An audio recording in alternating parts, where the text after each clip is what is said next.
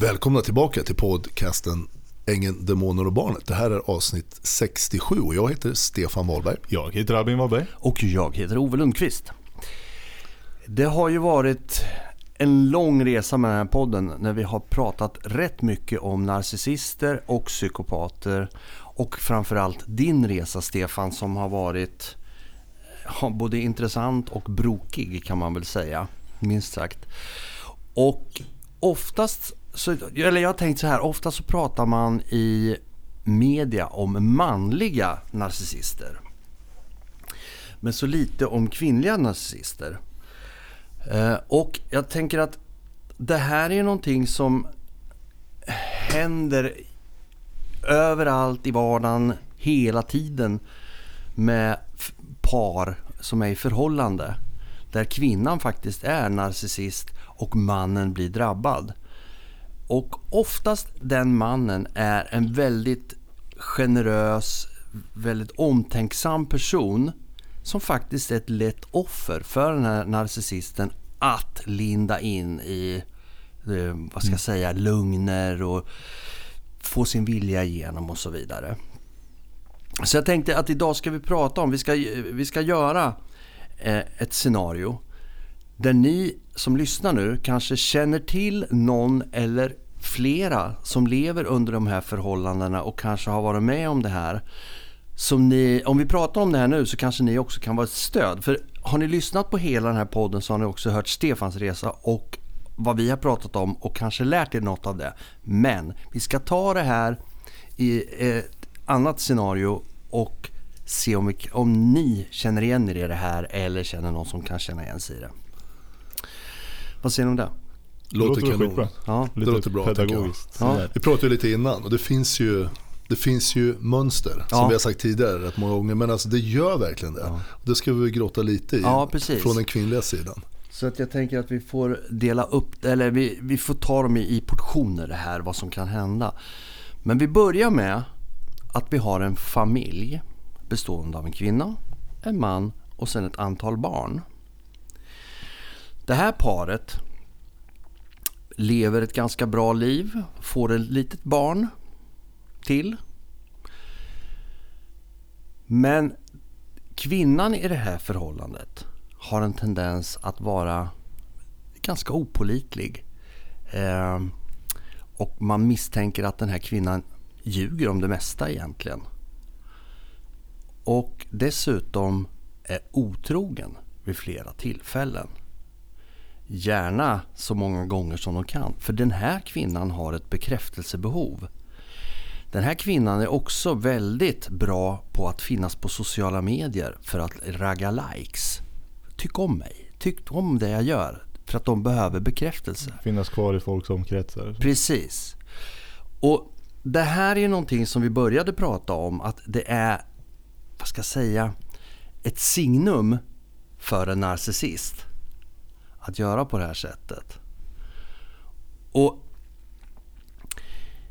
eh, en sån här person är ju också ganska utåtagerande och så här. Men om man då har en man i, eh, som man, eh, ja, man är gift eller sambo eller vad man nu än är. Som är ganska, vad ska jag säga, förlåtande person. Som ställer upp på alla de här grejerna och säger ja men det blir nog bättre. Nej men det kan inte vara så farligt. Då kommer min första fråga. Varför den här, vi, vi kan diskutera det tillsammans. Vad är det som gör att den här mannen håller sig kvar i förhållandet? Så krampaktigt nästan. Kan det vara av kärlek? Eller, för blir ju he, den här personen blir ju hela tiden för, förrådd kan man väl säga av den här kvinnan. Alltså jag, jag, jag kan inte låta bli att känna att många gånger måste det handla om att man känner att jag tror den här personen kan bättre. Det finns omständigheter som den inte kunde rå för och den gjorde ett misstag och man är förlåtande och väldigt sympatisk som person Mm. så man försvarar alla de här destruktiva beteendena Mm. som ja, i de här fallen är återkommande. Men man ser dem inte som att det är ett, vad ska vi kalla det, olösbart problem. Utan man ser att ja, den gjorde några misstag men jag är en storsint person, jag kan se förbi det. Vi, den har lovat dyrt och hedligt att eller dyrt och heligt att det inte ska ske igen. Och man, man har lite för mycket sympati Mm. med någon som gång efter annan har visat att det, den har inte kapacitet att förmå bättre. Nej.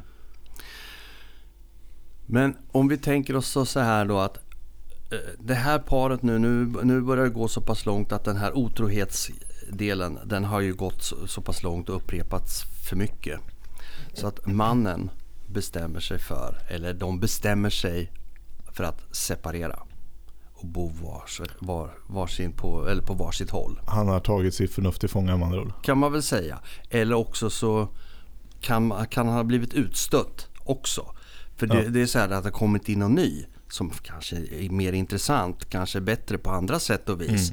Tycker det är det här lite nyhetens behag. Ja, precis. Och kickar ut den här mannen. Så han kanske inte heller har haft eh, någonting att säga till om det utan han får ta sina grejer och dra. Mm. Det vet vi inte men situationerna kan ju Ja. vara olika. Antingen går han själv eller också har han blivit utslängd på grund av att det Precis. har kommit en ny. Då tänker vi tanken att den här, de lever isär under en längre period. Den här mannen nu börjar avancera och börjar få ganska bra jobb och börjar tjäna rätt bra med pengar och alltihopa det här. Medan den här narcissistiska kvinnan ligger kvar på en ganska låg lön, har mycket omkostnader och allt det här. Och det kanske börjar gå lite åt pipsvängen för den här personen. Och helt plötsligt, och jag har inga, knappt några vänner kvar för vänner. Det, var- det pratade vi lite grann om så här. Det här med vänner, vi ska stanna vid det ett tag. En narcissist har vänner som oftast är de bästa som finns i hela världen. Ett tag. Ett tag. Sen händer någonting. Och då är det vännerna. Som, de, de är dumma i huvudet och det är alla möjliga fel på dem. Och de vill inte ha ett dugg med dem att göra. För det är de som är konstiga. Ja. Men det är mycket märkligt att 30 vänner och alla är dumma i huvudet. Kanske är det så att man kan börja titta på sig själv också. Är det du själv som är orsaken till att folk går ifrån dig? Alla kanske inte gör det. En del fastnar ju i, i narcissistens nät. Precis. Så är det ju. Och så får man ju sina fly monkeys som vi har pratat om. Men i och med det här, om nu allting faller isär och alla vännerna lämnar och de har svårt att, att rekrytera nya. Ja, då är det ju ganska smidigt att gå till sitt ex och börja liksom, Börja smöra lite. ja. Vad, då, då blir det här att då kommer man ju då bygga upp ett nytt förhållande. Och har man då också dessutom gemensamma barn så blir ju barnen, för då, det, man kan gå Man får en till... naturlig väg in. Ja, det får man ju också. Men jag tänker om, om man backar tillbaka lite när den här separo, separationen skedde och barnen blir varför ska pappa flytta eller vad det- Och mam, de gör ju allt för att få mamma och pappa att bli ett par igen. De vill ju ha den här familjen. Men om det har gått så pass lång tid som kanske ett par, tre år innan och då har ju barnen då accepterat det blir inget mer. Nej, precis. Sen helt plötsligt så börjar mamma och pappa träffas. Mm. Och barnen få- får helt plötsligt, åh, lite förhoppningar. Ja, precis. Det, då är Lägger grunden för ja. samma trauma en gång till. Ja, det finns ju ganska stora ri- risker för att det blir det. Ja. Därför att det kommer ju inte hålla, kanske en liten stund, men sen kommer det förmodligen Det gör- sluta med Ja, totalkatastrof. det blir ju så med de här personerna. Mm. Och frågan är, vad är det som gör att en person går tillbaka till, eller alltså drar sig till sitt ex? Har du några tankar? Nej, men jag tror, när du sitter och pratar om det här så tänker jag väldigt mycket på min mamma och pappa, din farmor och farfar Albin. Eh, och jag kan prata om dem nu, de har ju gått bort båda två. Men Tack att du förtydligar, jag uppskattar det mycket. Det var Ifall att någon skulle tänka, hur hänger det här ihop? Då vet ni det. Det är bra. Det är också Albin. Ja.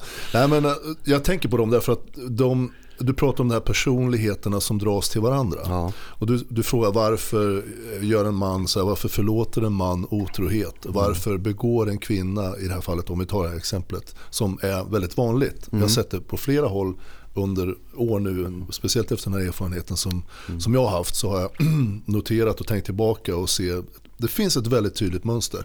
Jag kan säga så att min, min mamma, har jag sagt tidigare, hon var ju narcissist. Eh, och hon var ju notoriskt otrogen hela deras liv tillsammans till de skilde sig när jag hade passerat 20, vad det nu var någonting.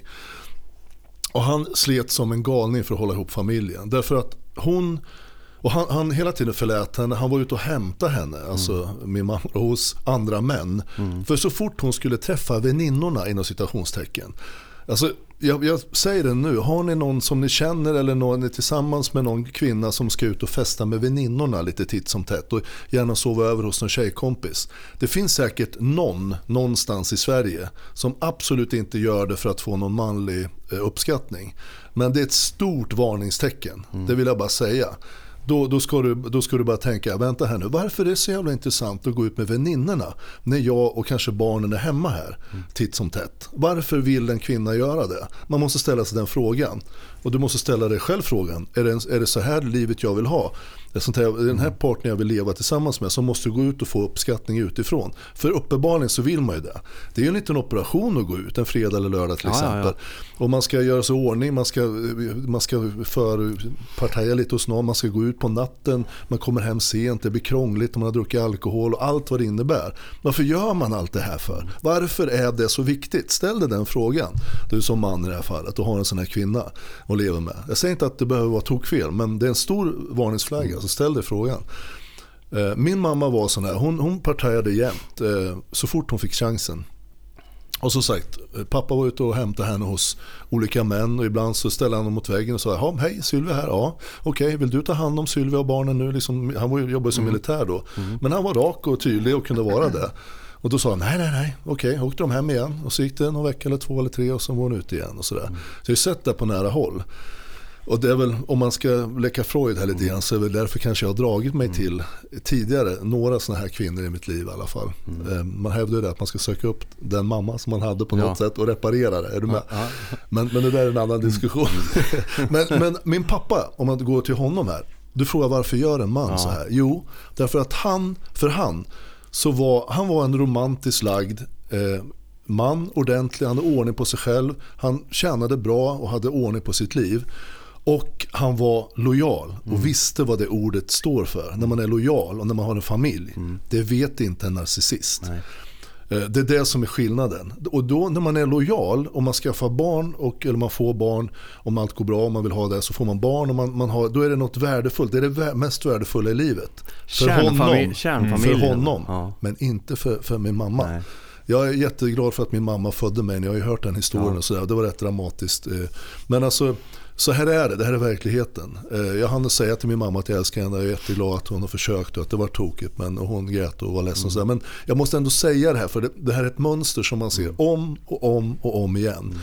Och det enda vi kan göra det är att prata om det som vi gör här. Och försöka bringa lite ljus över det. Därför att det finns jättetydliga mönster. Men varför en man försöker? Jo, därför att han älskar sin fru. Och oavsett, och man kanske inte känner att man älskar frun varenda dag. Det är väl ingen som gör i sitt förhållande om man lever många, många, många år tillsammans. Men man, man vet och man, man har en grundkänsla i att det här är min familj, det här är något jag kämpar för, det här är jag, försvarar jag till vilket, vad som än krävs. Vi håller ihop, nu kämpar vi. Och så kör vi det här tillsammans. Och det gäller, inte när man får så här som narcissisten som får såna här dopaminkickar och oxytocinkickar och allt vad det heter för någonting. De blir helt, de blir helt väck i huvudet. Och sen går de loss och gör saker tokar till det. Och de kvinnor, de har ju, män spelar ju självklart med sin sexualitet ibland med, men kvinnor gör ju det i högre utsträckning. För att vi, det är lättare generellt att locka en man genom att vara eh, kvinnlig och locka med sin kvinnlighet. Och kvinnliga narcissister är ju så här. Precis som det du började prata om. Och jag har ju sett det jätte, jättetydligt. Och jag vill påstå att det går aldrig att göra någonting åt det här. Nej. Alltså, de, de, det, alltså det räcker med knappt ett år, men under några år. De gör så mycket tokigheter. Och de har lurat dig så mycket så det finns inte någonstans där de ska sätta liksom och clean the record på något sätt och vara ärliga. Utan De kommer tillbaka och X är ju jättetacksamt att gå tillbaka till. Men de blir ju en form av lycksökerskor. Ja, det kan man, det kan, mm. kan man absolut mm. säga. Men det är intressant då om man då har levt ihop i många, många år. Eh, och sen så har haft en lång separation där man har sagt att nej, det blir inget mer. Jag är, jag är färdig med det här. Och sen helt plötsligt är man inte det. Utan man går tillbaka till någonting som man vet precis spelreglerna. Man vet exakt vad som kommer hända. Och man kan aldrig, som du sa, man kan aldrig förändra en narcissist. De är som de är. Och om man säger så som jag som person kan ju inte påverka en annan människa att bli något annat oavsett vad det gäller. Jag kan ju inte påverka dig Stefan att bli någon annan än vad du är. Jag kan komma med förslag eller någonting annat. Men sen om du tar, tar det till det, det, det vet man inte. Alltså, det jag upplever med människor, ofta nu inte jag, har inte jag hängt med riktigt lika länge som ni har och hunnit uppleva lika mycket grejer så och känt folk lika länge som ni har. Nej. Men jag upplever, ni får rätta mig om jag, om jag har, ni tycker att jag har fel. Men det känns som att folk lär sig nya grejer och får nya vad ska vi kalla det, verktyg i sin verktygslåda i samhället och i världen för att leva livet. Men folk förändras inte så jäkla mycket. Nej. Det går efter man har passerat någonstans 20 typ. Så är de flesta ganska samma som de alltid har varit. Och man... Som sagt, man, man, får nya grejer och man får nya... Man lär sig nya grejer, får nya jobb, får nya erfarenheter, får nya... Men, men grundvärderingarna, grundpersonen mm. är 95% samma. Mm. Om ni förstår vad jag menar. Jo, jag, jag, jag håller med dig. För att jag och egentligen mina vänner har ju... Jag menar, du och jag har ju känt varandra sedan vi var i 20-årsåldern, Stefan. Precis. Och vi är ju i princip detsamma, fast vi har lugnat ner oss en, en smula och vad ska jag säga, blivit vuxnare om, om det är ett jävla begrepp tycker jag. Men vi har ju i alla fall sansat oss och fått mer erfarenhet. Men i grunden så är vi ju samma personer. Mm. Ganska, ja, faktiskt. Ja, det är ju inte så mycket som har förändrats så. Mm. Och det är ju som du säger. Ja. Att, men man lär sig lite nya tricks. Precis. Kanske. Ja men exakt. Man får nya förhållningssätt mm. till saker lite i samhället. Man, ja, man mm. upplever mer och mer grejer och man kanske blir lite mer lite mindre naiv och lite mm. mer realistisk i hur man ser på saker möjligtvis om man ska formulera det så. Men det är inte grundpersonligheten är samma. Jag ska nämna en sak, så vi, vi pratar om det här med man. Varför X som män då, varför de är lite, att det är så lätt att det halkar in igen. Därför att man får tänka på när en man som är lojal och en bra man, mm. trygg, varför han är med, han är i ett förhållande, de kanske har barn tillsammans som exemplet här. Eh, och sen till slut så har det blivit för många otroheter och många konstigheter, de går mm. isär. Mm. Men i det så ligger ett trauma för den här mannen. Därför att man, det ligger en besvikelse att det är någonting, den här som man en gång träffade är ju inte kvar längre. För då, när de har annat att tänka på, den narcissistiska kvinnan i det här fallet, då är de så uppfyllda av det. Så då är du, du de, är inte ens, de vill knappt prata med dig just då. Nej. För då har de fokus på något helt annorlunda. Och, och, det, och det där blir ett trauma för mannen. Mm. Och när de är isär ett tag, sakta sakta så försöker då mannen, i det här fallet, bearbeta det. Mm. Men det ligger alltid kvar någon liten, liten del i det. Av den här kvinnan som de en gång mötte. Och sen vad händer? När den här kvinnan i exemplet har lekt färdigt och, eller de behöver någon trygghet och någon man igen. Då, då visar de ju den här fina ängen som mm. de visade i början. Mm. Och då är det väldigt, väldigt svårt för mannen att stå emot. Mm. För då kommer hon in, precis som den här underbara som han har saknat. Mm. Och den här perioden när de höll på att bröt upp och där hon var otrogen och sådär och ställde till massa trassel. Då saknar ju mannen den här som han älskar, mm. som han då vet inom att, att han älskar. Och som varit för, och tror att den kvinnan har kommit tillbaka och verkligen finns på heltid. Då plötsligt, ja, men, och då blir det inte så att hon har liksom ändra sig och Nej. spela utan då är, det, nu är hon tillbaka. Är ja. du med? Tänker man då. Kroppen reagerar på det. Äntligen, men du är tillbaka. Ja, men det är ju vi, säger hon. Och det, det är ju dig jag alltid har tänkt på. Alla de här sakerna. Du är så speciell. Och... Vi kan ju ta ett exempel med dig, Stefan. Mm. Om vi tittar på när det börjar braka åt skogen och sen så helt plötsligt så Eva hon tyckte att du var den bästa. Hon kunde inte tänka sig att få barn med någon annan. Hon fiskar ju in dig något så vansinnigt. Jo men alltså, vi har ju berättat om första otroheten här ja. som ni som har hört hela podden. Och det här är ju, vi pratade i januari Den 2016, första som ja. du visste om. Precis, den här båten som Ja. första, första Karibienresan. Första där som hon. Ja, precis. Och det var ju bara som ett jävla pjong. Jag, hade ju, alltså jag var helt oförberedd på det därför att hon har uppträtt så lojalt tidigare. Nu i efterhand förstår jag att hon är duktig på att spela lojal när hon är i ett förhållande. Och det är mycket möjligt att hon har varit det innan. Men här ballar ju den lojaliteten nu. För här vart det ju haveri. Men ändå så, då var hon ju vansinnigt ledsen. Hon grät och liksom ville ju inget annat. Hon hade förstört sitt liv och körde hela det här snyft, det här barn, eh, att hon är ledsen och det har blivit tokigt och sådär. Man köper ju det. Ja. Och, och en, men ändå så märker man ju, nå, någonting händer. Det är det som är grejen. Efter första otroheten, sådär, man kan säga det, första Mm. riktiga klavertrampet, så ändras kemin och Mm. du kan aldrig få tillbaka den. Så och det, det är mitt råd. Tänk dig för efter första otroheten. Det finns vissa som hittar tillbaka. Ja. Jag är den första att säga jag är stor eh, alltså beundran för det. Men alltså redan där så måste du, för en otrohet det- ska inte hända. Det kan hända i bra förhållanden i enstaka fall. Och det behöver ju inte ligga narcissism bakom Nej, heller för en precis. otrohet. Det kan Så- vara så- andra, helt andra ja, saker och- också. och så det man ska inte ni- säga att det är det som Nej, nej, nej, för är fan. så. Det är inte bara narcissister som är otrogna utan Nej. det kan hända. Man, Därmed inte sagt att det är någonting som är okej eller Absolut bör inte. förväntas. Utan absolut inte. Otroheten är, det, det är bland, det- om inte det kanske det värsta du kan göra mot en partner. Det, det är liksom oförlåtligt. Och Jag har varit på båda sidor så jag, Mm. jag bara säger det. Man ska inte vara det. Punkt jävla slut i helvetet liksom. Mm. Alltså bestäm dig bara för det. Och sen, det spelar ingen roll. Eh, man gör det bara inte. Eh, så är det. Eh, Men, men som sagt, det där med, med hur lätt det är att gå tillbaka för, för kvinnan och den spelaren här som man en gång träffade. Man måste ha det i åtanke. Det är därför män släpper tillbaka sina narcissistiska eh, kvinnor. Eller den narcissistiska kvinnan som man har förhållande med. Och ofta så finns det barn, man har den här drömmen kvar någonstans. Att vi ska vara, vi är ju familj. Ja. Men som i exempel som du nämnde här, hade ju, man pratar att kvinnor har ju ofta efter ett tag, när hon har hållit på ett tag, så barn med flera papper och sådär. Och det blir rörigt som fan. Och då är det inte omöjligt att de går, de går tillbaka till olika Nej, i olika precis. omgångar. Beroende på vad hon, vad hon liksom behöver. För narcissistiska kvinnor letar ju påfallande ofta upp de här lojala, bra männen. Som får utstå helvete. Och jag, jag, I efterhand så kan jag beundra min pappa. Att han stod ut så länge. Att han var så liksom, trogen förhållandet och familjen som han var.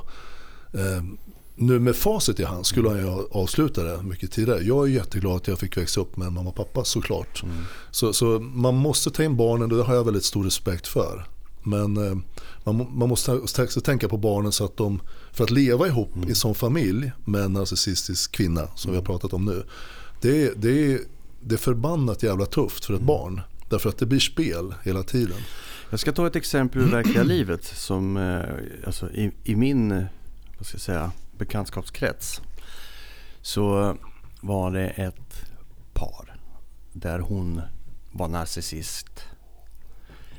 Eh, och de var ju gifta två gånger. Ni, och först en gång, sen slutade det i riktig katastrof kan man väl säga. Sen så blev de tillsammans igen och alla runt omkring bara säger Vad fan, vad är det som händer? Nej, det är inte på riktigt. Och ganska kort efter så gifter de sig. Poff. Men det där höll ju inte så speciellt länge. Det som händer efteråt sen. Det är att de har varit föräldrar till barnen. Och kunnat vara, ja, komma överens i alla fall.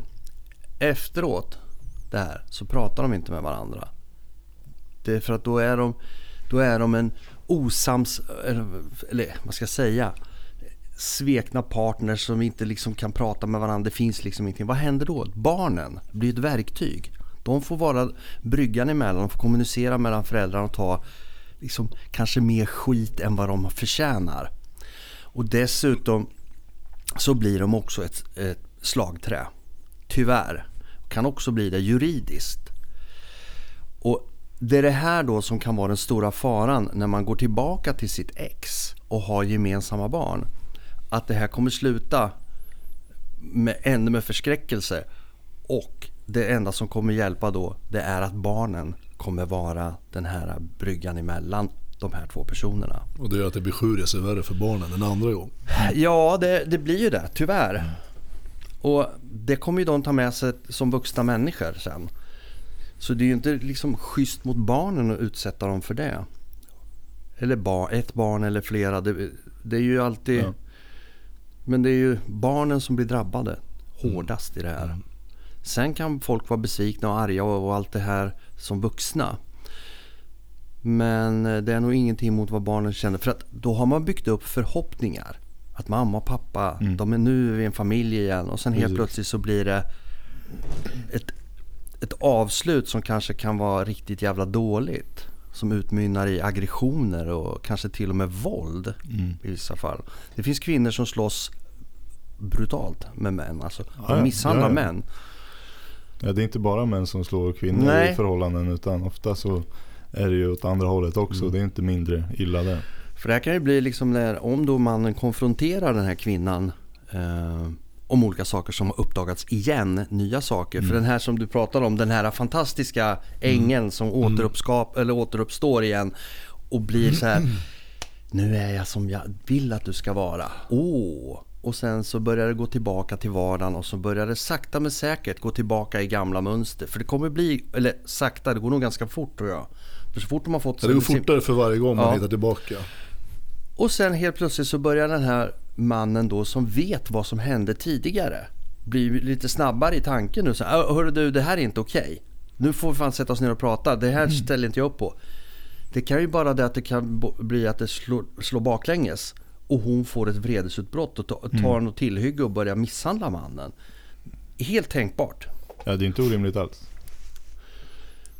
Så att gå tillbaka till sitt ex kanske inte alltid är det bästa heller. Nej.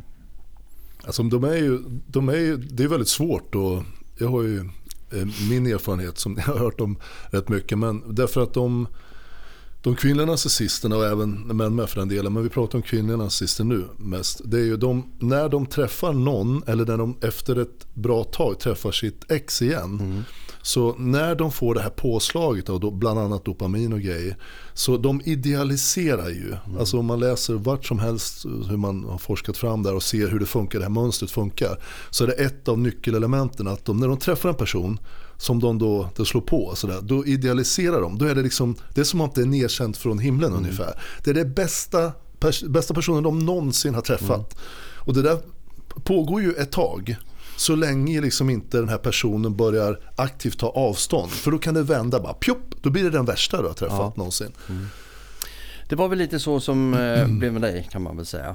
Ja, Ja. och så hjälpte ju Ja. Peder Dam och Bill Engman till Ja, att vrida lite- skallen på, på. Eva. Hon liksom köpte ju deras, för då var de idolerna liksom. Mm. Då var hon så jävla inne på dem. Så det de sa då, det vart ju så plötsligt att jag hade vänt mig emot Eva. Vilket jag inte alls hade gjort. Jag kämpade som fan för att vi skulle få till det här. Men, eh, precis, och det, och det går jättefort då när de väl vänder. Då plötsligt så bara och visar du det som, som Bill Engman, han, det är ju samma lite stuk när man visar honom att jag, jag köper inte allt du säger. Utan vi får fan ha en, en ömsesidig dialog här. Jag, är inte så, jag köper inte allt du tycker. Jag tycker en del att du, det du tycker är fel. Bara, Va?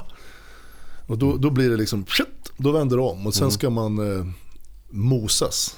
Gärna gå bort och försvinna bara. Eh, då, ni vet ju vad som hände efter, Ja. efter det också. Och det går väldigt snabbt. Och som sagt de här cyklerna går ju, eller vad kallar man det, de här kurvorna går Ja. snabbare och snabbare. Så när du en andra gång, eller en tredje gång träffar ett, ett ex då, som är nazistiskt, då går det jättesnabbt. Ja, men det, är som är det slår på Precis- snabbt. Ja exakt. Och det försvinner precis, snabbt. precis som att man jättelätt hittar tillbaka till de här varma känslorna man hade i början, Mm. första eller andra gången.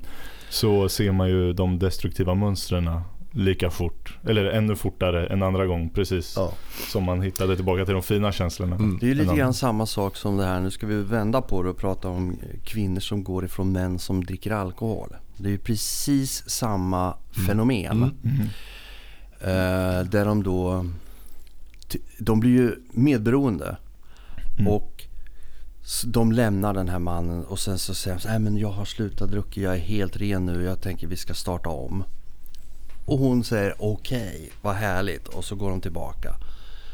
Sen börjar de smygsupa men ganska fort kommer kvinnan på det här. Nej, nu är det någonting. Nu har du druckit, ja men det är så lite, jag har bara druckit lite grann. Precis. Och sen så går det väl en stund och sen så flyttar de därifrån och hon säger nej, det var sista. Sen går det en lång tid och så kommer den där mannen tillbaka och de börjar träffas och alltihopa. För någonstans som du säger, det, hon har ju blivit sviken. Ja. Men hon har ju någonstans precis älskat den här personen. Och älskar säkert den personen när den är nykter och Ja. inte håller på och dricker. Man vill tro på Ja. att det här problemet som vi hade, ja, men det kanske är borta den här gången. Det kanske inte finns kvar. Nej. Och sen så fortsätter det här. Hur många gånger ska man hoppa in i det här och skada och såra sig själv? För det är ju faktiskt det man gör.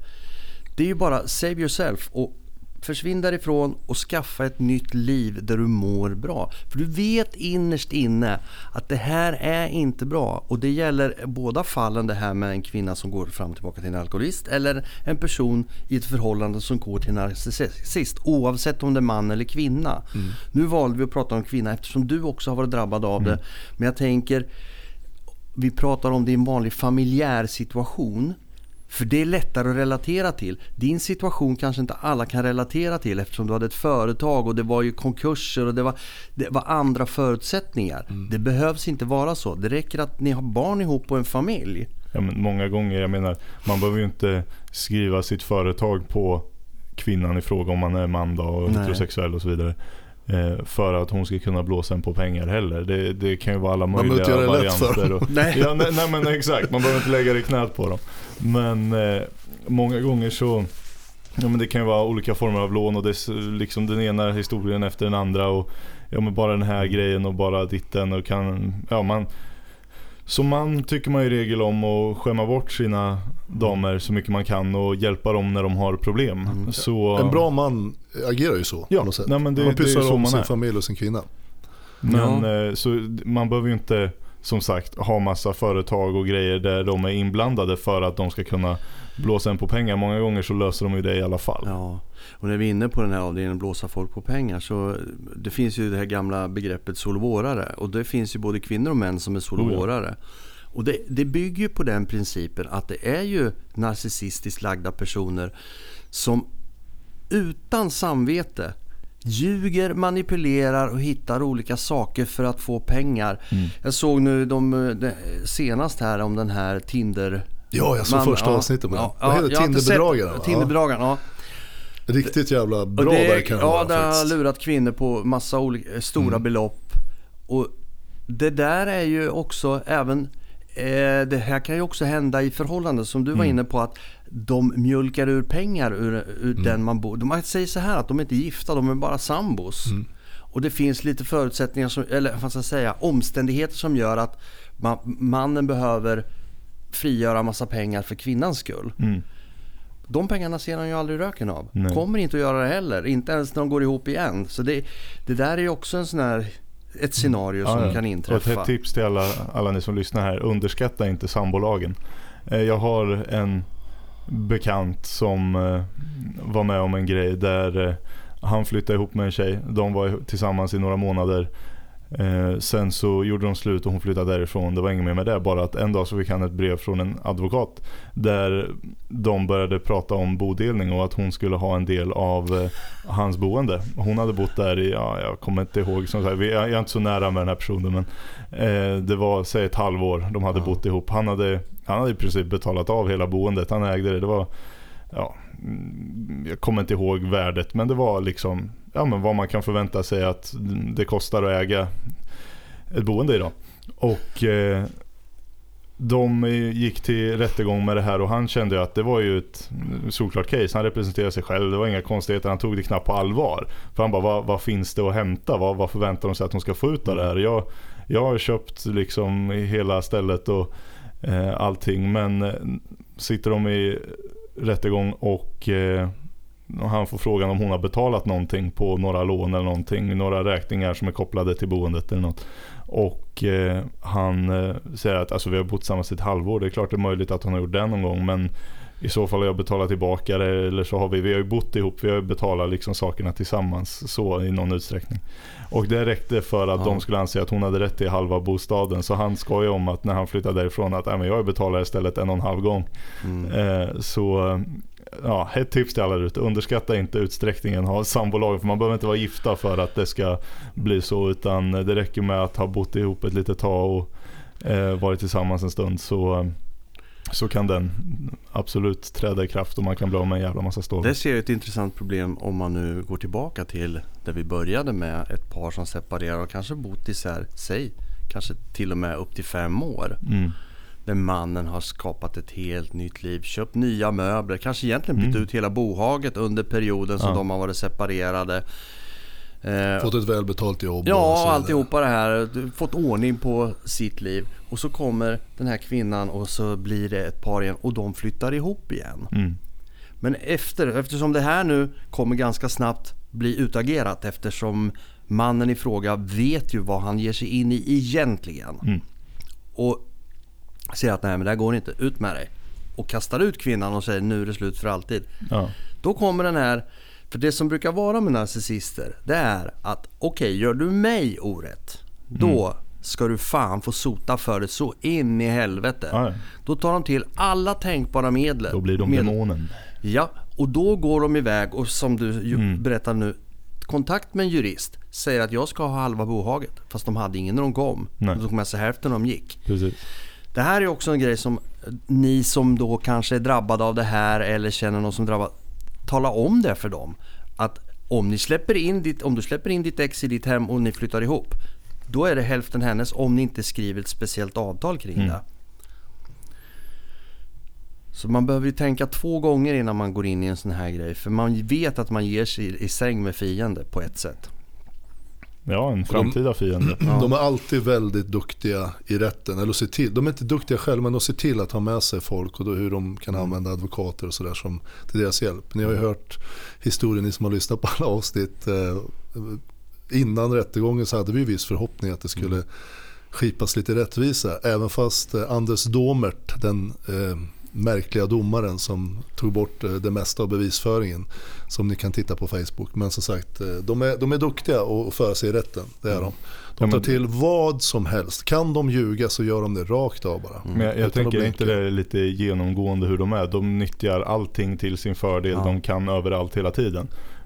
I personliga relationer, i rättegångar, i tvister. I, i, för det, är- det är lite så de, de lever sitt liv.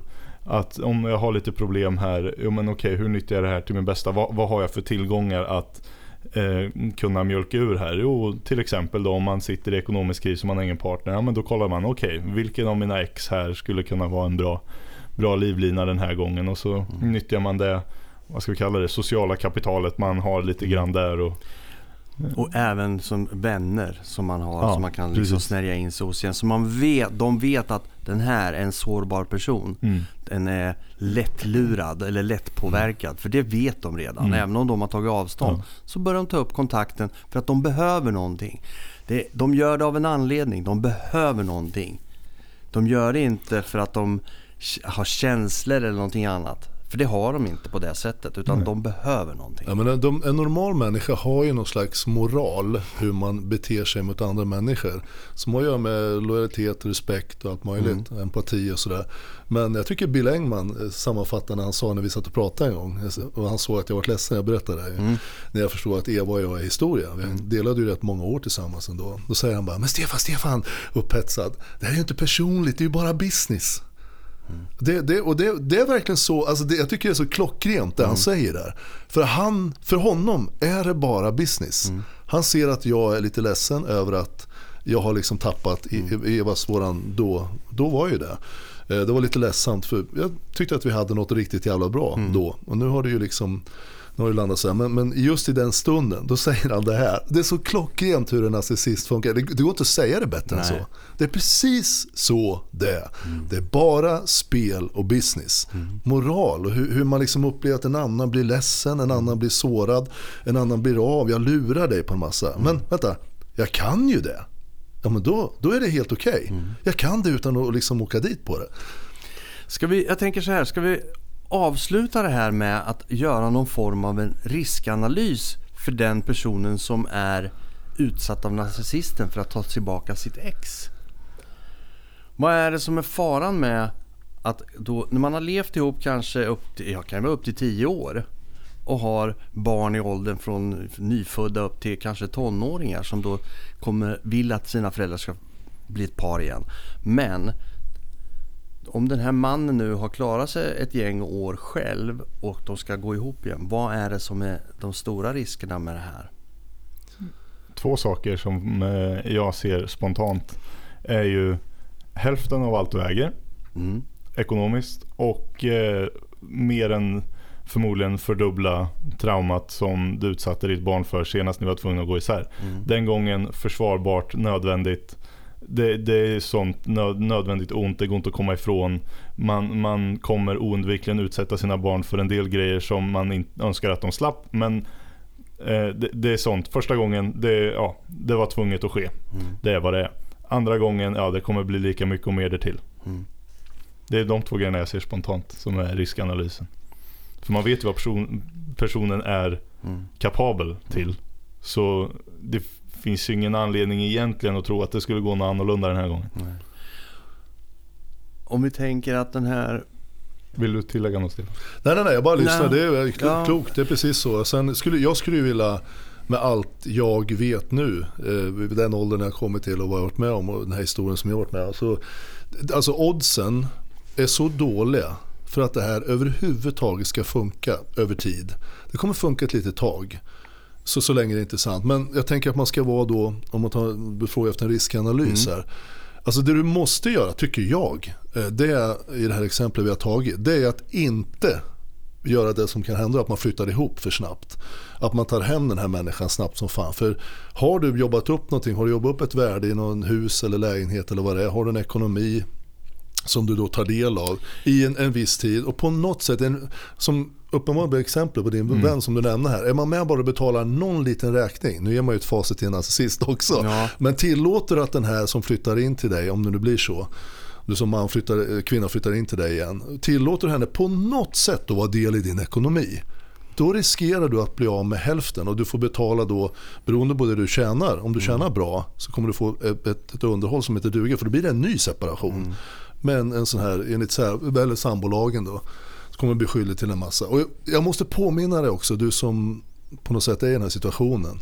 Alltså oddsen är så dåliga och det vet du om du tänker efter. Det, det, det, alltså det är det här sårade, man har ju alltid något lite, man pratar om att man har ett sårat barn i sig. Men det här traumat du har varit med om när den här människan, den här kvinnan försvann en gång när hon var så jävla elak. Nu tror du när hon visar den här första igen, jag vill påminna om det igen, att nu har du fått tillbaka det som hon egentligen är. Det är inte så här hon egentligen är. Jo, det är en liten del av henne som hon använder ibland när det passar henne. Men du kommer få se hela registret igen. Ganska och då snabbt. blir det mycket, mycket värre. Så vad du än gör, tänk dig för och var försiktig för guds skull. Flytta inte ihop. Vänta ett år. Är det bra så prova då att umgås försiktigt under ett års tid. Och framförallt, struntar du i dig själv så gör det för ditt eller dina barns skull, era barns skull, om ni har barn ihop.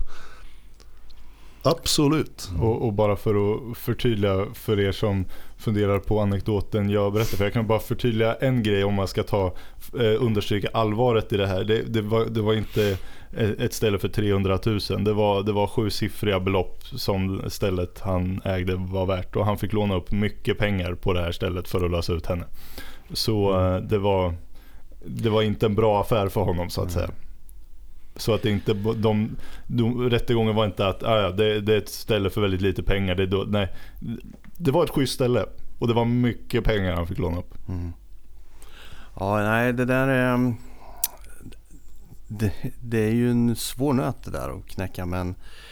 Tänk... Och sen, jag, jag, jag kommer, Ja. inte meningen att avbryta här, men jag, Ja. jag kommer att tänka på en till grej. Jag menar, vad, vad har vi att förlora var liksom eh, temat här. Eh, en till grej är ju ens anseende i ens, vad ska vi kalla det, nära och kära och vänner och bekantas ögon som kanske har fått ta del av historien hur det gick till första gången och vad, vad som hände och som ja, känner till hela storyn att okej, du väljer att gå tillbaka Mm. till den här personen efter allt det den utsatte dig för och allt det som vi vet att den är. Eh, och ja, man, man kan ju dra, dra sträcka det längre också. All, alla former av sociala man, får, man kan ju få massor av sociala konsekvenser. Det är Ja. också en stor förlust. Man kanske drar genom att bara ge sig i lag med den här personen igen. Det behöver inte ens gå åt helvete men bara man har många år att bevisa att det är annorlunda nu innan folk börjar Okej, jo men hon kanske har förändrats i alla fall. Jag kan, bara, jag kan bara stryka under det du, Ja. precis det du sa. Alltså man, mitt liv har ju blivit, från det innan jag träffade Eva då, så hade jag ju, jag vill påstå att jag hade goodwill mer eller mindre överallt. Alla som kände mig visste inom citationstecken vem jag var, vad jag stod för, att jag var hedlig och sådär. Nu efteråt så ser det helt annorlunda ut. alltså, bara uppskattningsvis hälften av alla jag har känt som jag har tagit med Eva in i. Mm. De är ju, svarar inte och sådär helt annorlunda än vad de, alltså, jag har haft ett bra liksom, liv och bra verksamhet tack vare den goodwill man jobbar upp genom åren. Om man är schysst och hedlig. Sen är man ju inte perfekt men som sagt det, det, liksom, det kostar på. Det är ja. mer än bara pengar på banken och, och tillgångar och så som man kan förlora. Utan det är det är sociala, för det är en viktig bit. Ja, är, och sen, och sen själv för din egen, ja fan jag måste vara ärlig. Jag tycker som sagt, jag sagt tidigare, jag står stadigt på jorden. Men man får sig en riktig jävla smäll. Mm. Och bara att jag säger det nu, att jag fick en smäll eh, kommer ju personen i fråga tycka att det är lite, för de går ju igång på sånt här. När de lyckas, om de inte lyckas få det genom att vara kärleksfull, då när man vänder sig emot dem, vilket jag har gjort, för jag mm. vill, jag vill verkligen sätta upp en mur emellan. Jag vill inte ha något, någonsin något mer tjafs. Men gör du det, då blir du automatiskt fiende nummer ett. Och då, då kommer de försöka prata med människor runt om så mycket de kan. Så socialt kommer det påverka ditt liv väldigt mycket. Det gör det och det får du vara beredd. Alltså du, du, du riskerar att få betala ett väldigt, väldigt högt pris som du troligtvis inte har en aning om nu. Men det är det vi försöker hjälpa dig med lite grann. Och så blir det faktiskt. Ja, jag, ska, jag ska ta ett sista exempel här faktiskt. Eh, som ett annat exempel. Eh, det är en kvinna och en man som eh, lever ihop. Där mannen är bedragare och narcissist av rang. Kvinnan köper precis allt han säger. Mannen är otrogen ständigt. Alltså nu menar jag ständigt. Mm. Han har dessutom lurat kvinnor på pengar. Så det är, det är ju inte den här Tinderbedragaren men det är ju liksom i nivå med det. Kvinnan i det här fallet lever med den här mannen trots att hon vet att han har varit inne för, för, eh, för rättegång och alltihopa det här. Eh, och blivit dömd. Så lever de fortfarande ihop. För mm. bedrägeri typ? Eller ja, och, ja, precis. Men han har ju dessutom haft ett förhållande med den här... Eh, eh, jag vet inte hur många gånger han var inne för rättegång. Jag, vet bara, jag känner bara till ett fall. Och då blir man så här, varför är hon kvar? Det är lite intressant. Jag skulle vilja veta hur hon tänker. Vad är det mm. hon köper i hans resonemang? Hur kan han liksom få henne att tro något annat? Jo, vet du varför? Därför att är man som hon är, då litar man på människor. När han gång på gång kommer tillbaka och säger Förlåt älskling, jag, jag, jag, det här var inte jag, du vet att du är nummer ett och bla bla bla och drar den här valsen. Då tror hon på det. Därför att bra människor litar på andra människor. Och det är därför de blir så lättsårade när man träffar någon som gör som sådana narcissister gör. Därför att man tror, när de står och tittar i ögonen och ber om ursäkt eller något sånt där, då tror man på det. Man gör det. Och då försöker man igen och igen och igen. Man kan ju gå under alltså. Man Min ju... tanke var ju så här. Men är det lika barn leka bäst? Att hon är precis likadan? Och håller på med saker som mm. man inte känner till. Mm. Utan det, händer, går, det händer säkert och också. Att hon går under radarn. Mm. Och att de gör det här kanske ihop. Vem vet? Det är också en sån här tanke som man kan tänka sig. Så kan det säkert vara ja. ibland. Men det klassiska, det exemplet som ofta är, det är att en är så här lojal, bra, riktigt jävla bra, generös, respektfull. Och den andra är manipulativ hela mm. tiden. Och man tror inte att någon kan vara så lurig som de här narcissisterna är. Det, det, det är det det handlar om. Och när de står och tittar på det och ber om ursäkt och, och är jätteledsna och till och med gråter så det kommer tårar. Då tror man på det. Mm. Och man känner för personen. För man känner för människor generellt. Man är en sån person.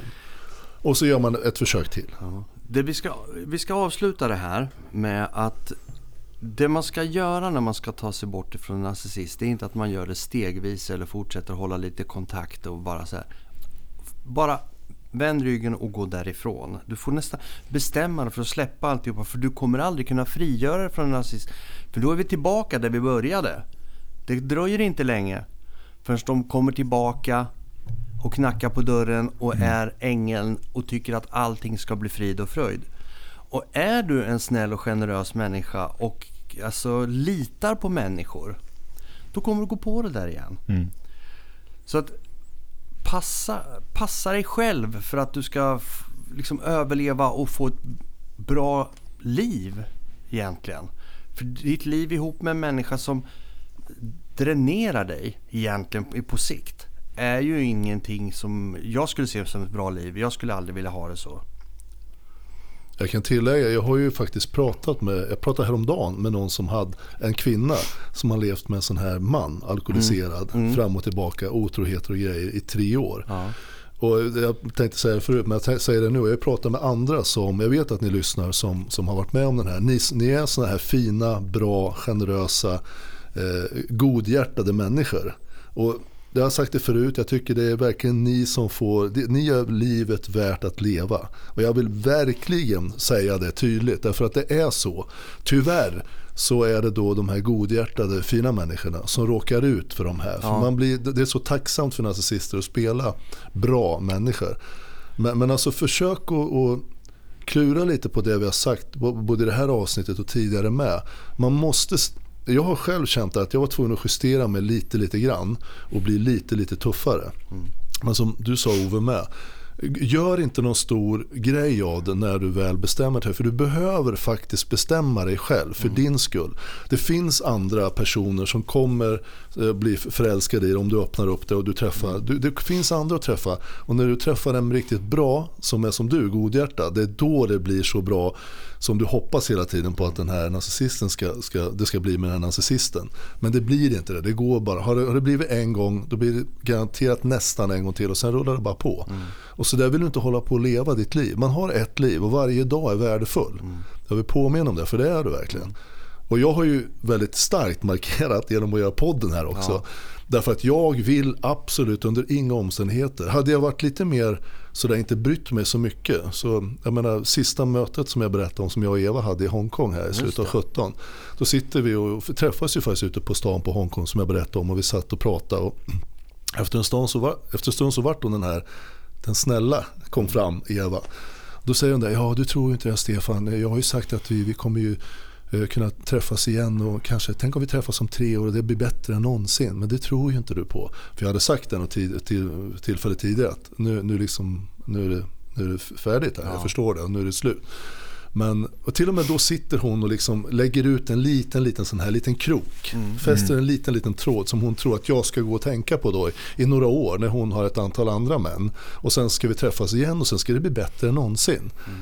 Alltså, det, och då tänkte jag så här, vad fan, jag tänkte, nu vill jag inte förstöra stunden där för, för vi hade ju en bra stund tillsammans. Men alltså, vad, vad, tror, vad tror hon? Tror hon att jag ska stå och titta på allt det här hon håller på med? Mm. Och sen för tre år så ska det bli bättre än någonsin. Jag kommer aldrig, jag skulle aldrig då ha blivit ens i närmelsevis lika förälskad som jag var från början. Nej. Det var ju för att man, när man träffas, man blir superkär om man nu blir det. Då troheten, alltså den hör ju ihop där. Det är liksom, man är ju trogen. Alltså så är det ju bara. Det här att man är iväg en stund, några år och sen så ska vi kanske träffas igen. Alltså det är ju bara, det är ju ett barn som sitter och pratar. Det, det finns ju inget vettigt i det liksom. Men, men när man kär så blir man lite korkad. Så ibland kan man köpa sånt där. Mm. Så ta, ta avstånd, bestäm dig och mm. gå iväg. Du är värd ett bättre liv. Ja, det tror vi lämnar med de orden. Mm. Ja. Det gör vi. Ja. Var rädda om er allihopa då. Så mm, hörs vi snart igen. Ja, ha det gott. Hej då. Hej.